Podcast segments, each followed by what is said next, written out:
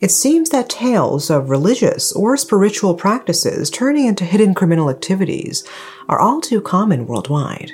On January 25, 1981, a nine year old girl's body was discovered in a housing block in Toa Payoh in Singapore.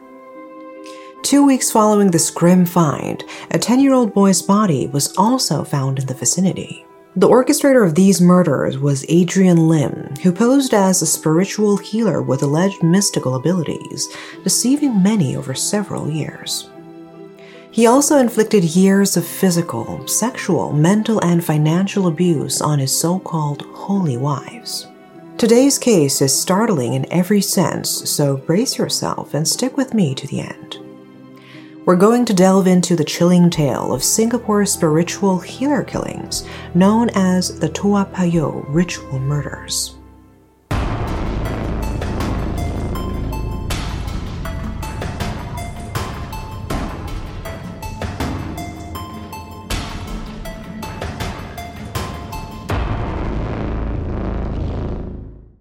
Adrian Lim was born into modest beginnings on January 6, 1942, in the Straits Settlements, with the given name Lin Baolong. He was the eldest child in his family, and his upbringing wasn't filled with luxuries. Little is known about his family life, but it's reported that he had a quick temper, easily flying off the handle even over trivial issues. Lim didn't show much interest in formal education and reportedly dropped out of the Anglo Chinese school after completing what would be equivalent to the eighth grade. From then on, he hustled, doing various jobs to support himself from a young age. At one point, he served as an informant for the Internal Security Department, which gave him a good understanding of police operations. By the time he was 20, Lim had landed a job with Rediffusion Singapore, a local cable radio service. He started out fixing electrical and radio equipment, impressing his bosses enough to be promoted to bill collector, handling billing issues and customer complaints. He stuck with this job for 14 years, indicating a level of satisfaction with his work life. Despite his temper, Lim married a childhood friend in April 1967. His wife was a devout Catholic, which led him to convert to Catholicism and get baptized for their marriage. They lived frugally and managed to buy a flat in Block 12, Toa Payoh, and were parents of two children.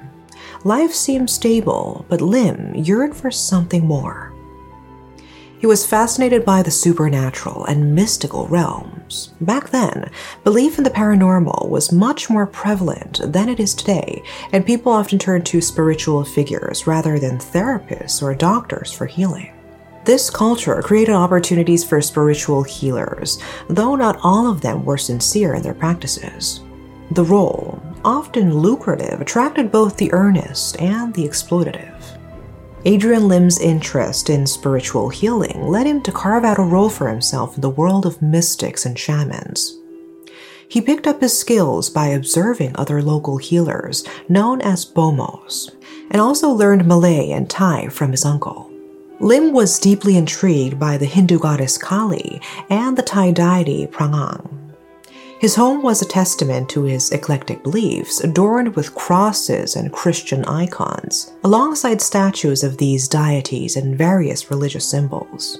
From 1973, Lim began offering his healing services, but his practices went beyond mere deception and trickery. Although he attracted a clientele that included men and elderly individuals seeking his expertise, young women and sex workers were often his primary targets. Lim exploited the vulnerabilities of these women, who were often in desperate circumstances, with the help of his landlord, who referred them to him. Lim was adept at manipulating the desperate faith of these individuals, placed in supernatural interventions. He used foreign languages and dramatic performances to convince his clients of his spiritual connections. One of his most infamous ruses was the egg curse trick, where he would blacken a needle with soot, insert it into an egg without breaking it, and then seal the hole with powder. When cracked open during a consultation, the appearance of the blackened needle would shock the client, and Lim would claim it was a sign of a curse or a malevolent energy. For male clients, he would typically demand money to lift the curse, For female clients, however, his approach was much more sinister and invasive.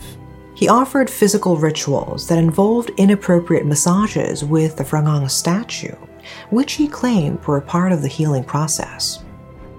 These sessions often escalated to sexual assault, with Lim justifying continued abuse by claiming it was necessary to preserve the woman's youth or fortune. Lim's exploitation of faith and trust not only violated his clients' well being, but also their spiritual beliefs, under the guise of providing relief and solutions to their deepest troubles. Lim's so called holy wives were actually women he had tricked and trapped into a brutal situation. He pushed them into sex work, pocketing all the cash for himself. These women were too scared and under his control to go to the police because of the fake spiritual power he claimed to have over them. And to think, this was all going on while his own wife and kids were living with him in the same house. One of the individuals affected by Lim's actions was Catherine Tanmui Chu. Throughout her childhood, Tan experienced neglect from her parents, who prioritized her brothers over her. At the tender age of 13, she was placed in a vocational center by her parents. The sole source of unwavering affection in her life was her grandmother. Tragically, her grandmother died when Tan was just 17, leaving her without her primary pillar of support.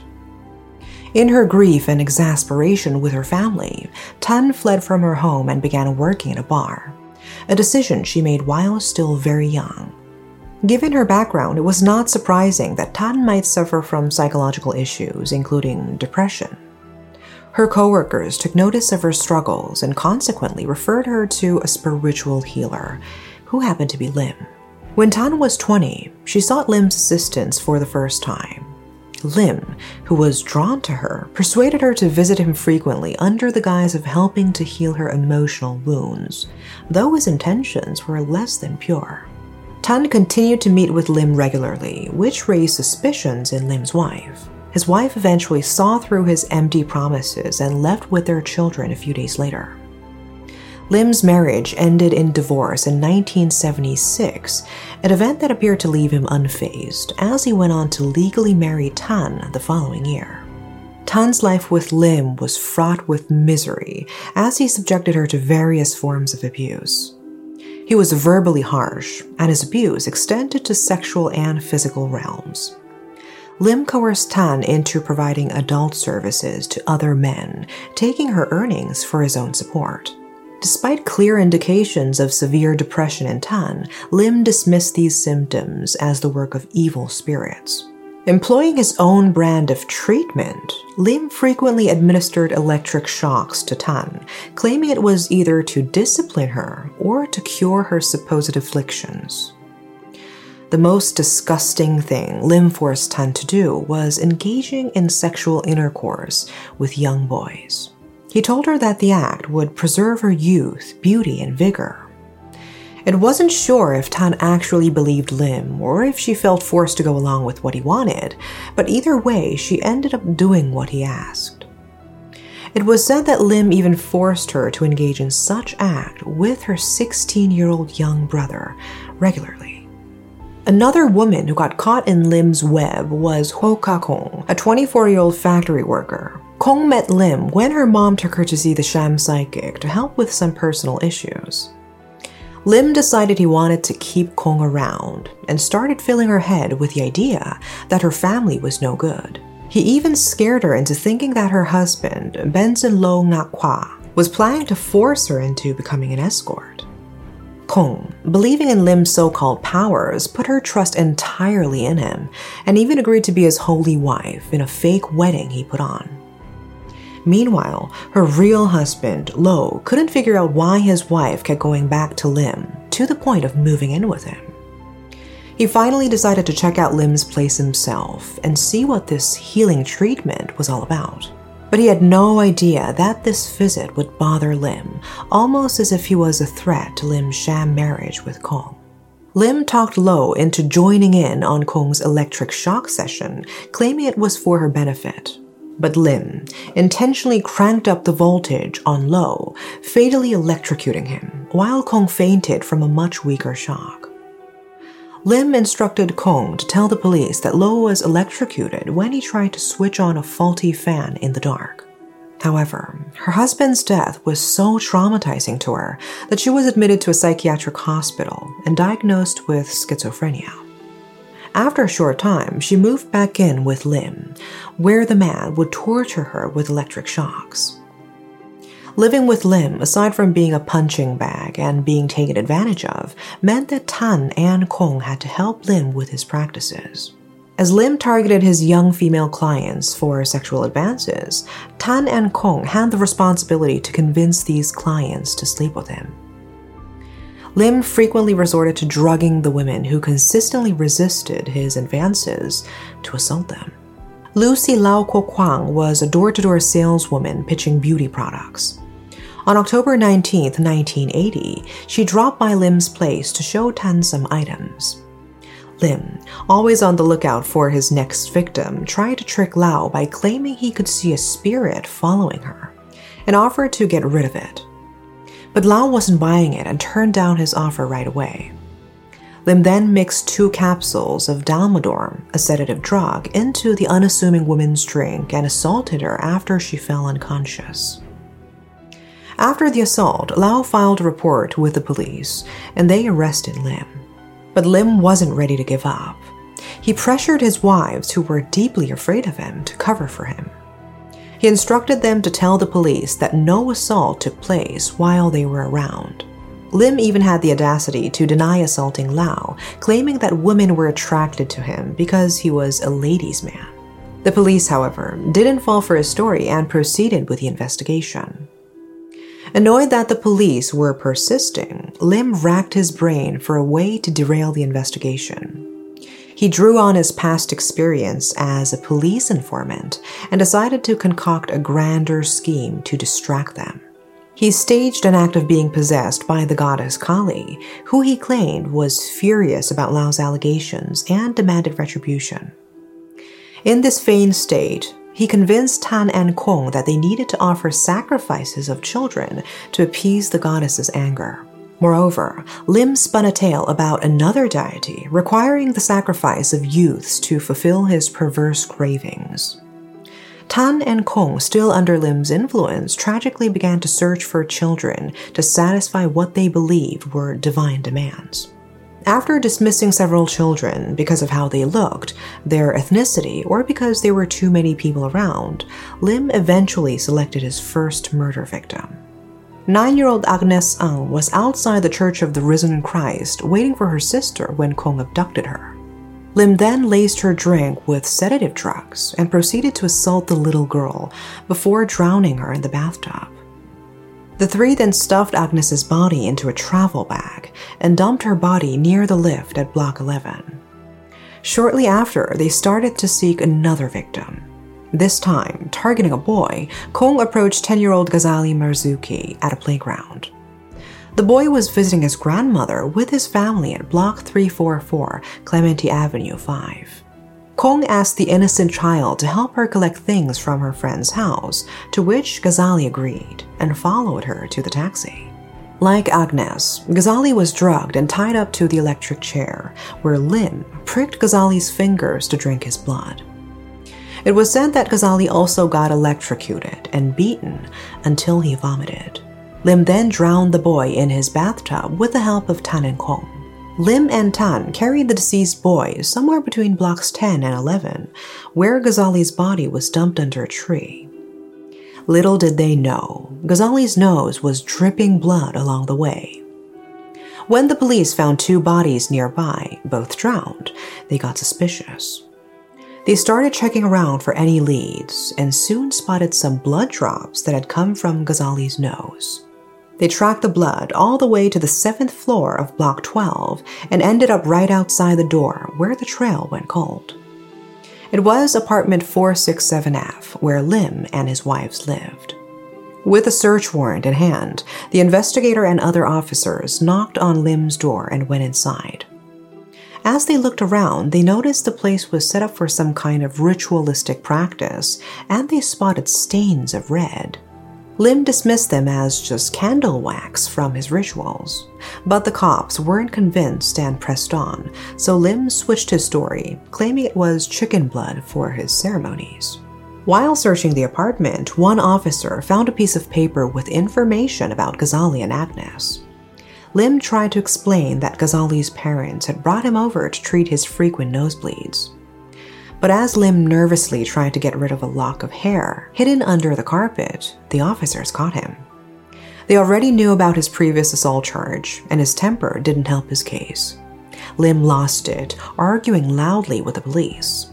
Tan and Kong were also upset, realizing they were cornered. With the new evidence and their reactions, the police arrested them, suspecting they were involved in the murders. In court, Lim insisted on representing himself, while Tan and Kong got lawyers. The defense didn't try to deny what happened. Instead, they focused on the trio's mental health issues. Lim was described as having a mild manic depression, evident in his extreme sexual drive. The defense argued that a sane person wouldn't leave bodies near their home. But the prosecution's mental health expert countered that Lim knew exactly what he was doing, taking advantage of vulnerable people with his tricks.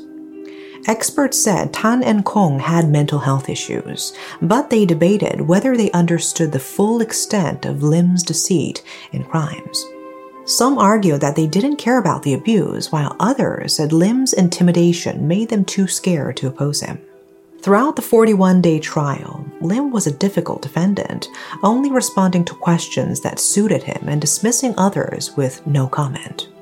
His statements were inconsistent, and he even claimed sole responsibility for the crimes, leaving everyone in court frustrated and doubtful of his ever changing story.